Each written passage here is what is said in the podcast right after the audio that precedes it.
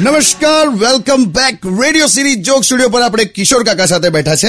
એક કાકા, આપણે કોઈ બીજી વાત કરીએ ને, એ પહેલા મારે તમને કંઈક પૂછવું છે. એટલે આ આ- આ પતિ પત્ની પર આટલા બધા કાકા જોક્સ બન્યા, બરાબર? આટલા બધા જોક્સ માર્કેટમાં છે. દર વખતે લગ્ન પછી આમ પતિ બિચારો થઈ જાય.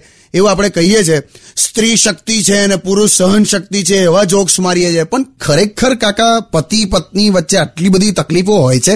ના લા હવે એવું કશું ને. તો આ તો કેવું છે જો પુરુષ અને સ્ત્રીની વૃત્તિ અલગ અલગ હોય ને એટલે એમાં તકરાર થાયેલા બાકી તો બંને જણ એકબીજાને બહુ પ્રેમ કરતા હોય. અમુક ટાઈમે બેકાર ફેમિલી મળી જાય ને તો પ્રોબ્લેમ થાય. તારો ઈશારો હું સમજુ છું હા કે ડોડાઈ ના ના હવે. હોશિયારી ના મારીશ. એટલે આ- એટલા બધા ડોબા ફેમિલીમાંથી આવી છે ને તને કહું, મારો સસરો, મારી સાસુ, સાળો મારો, અમે બધા પિક્ચર જોવા ગયેલા. તો એમાં કંઈક પેલો અદાલતનો સીન આવ્યો. તો જજ એમાં એવું બોલ્યો કે, યે અદાલત સત્તરવી તારીખ તક મુલતવી કી જાતી હૈ.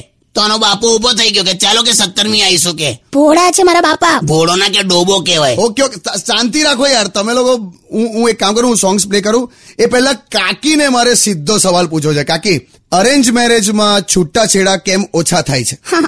જે માણસ એની મરજીથી લગ્ન ના કરી શક્યો હોય એ છૂટાછેડા હું આપવાનો? હા હા. જો. કઈ નહીં પ્લે સમ સોંગ્સ